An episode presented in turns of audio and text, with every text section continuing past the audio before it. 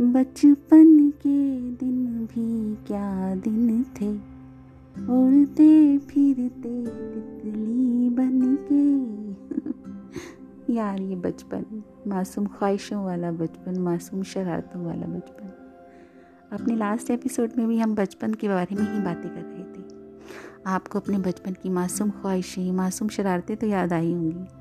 क्या आपको अपने बचपन की मासूम इमेजिनेशन मासूम जिज्ञासाएँ याद हैं? जैसे कभी माँ से पूछा हो, माँ, ये चंदा मामा कैसा है? हाँ ये तारे क्यों हैं?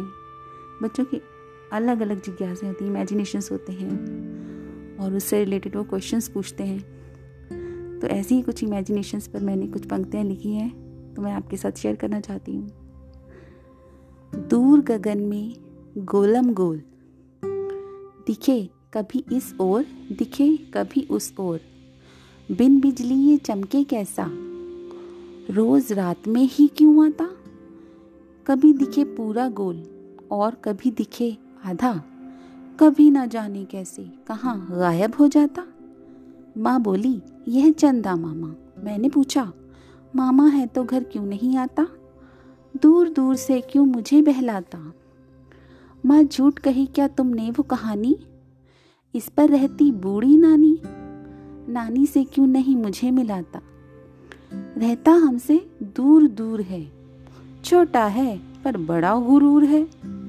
इसके पास हैं कितने तारे?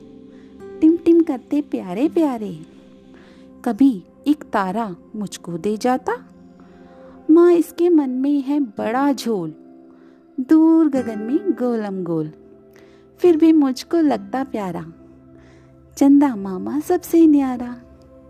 कैसी रही आपकी ये इमेजिनेशंस आपकी भी रही होंगी कभी ऐसी इमेजिनेशंस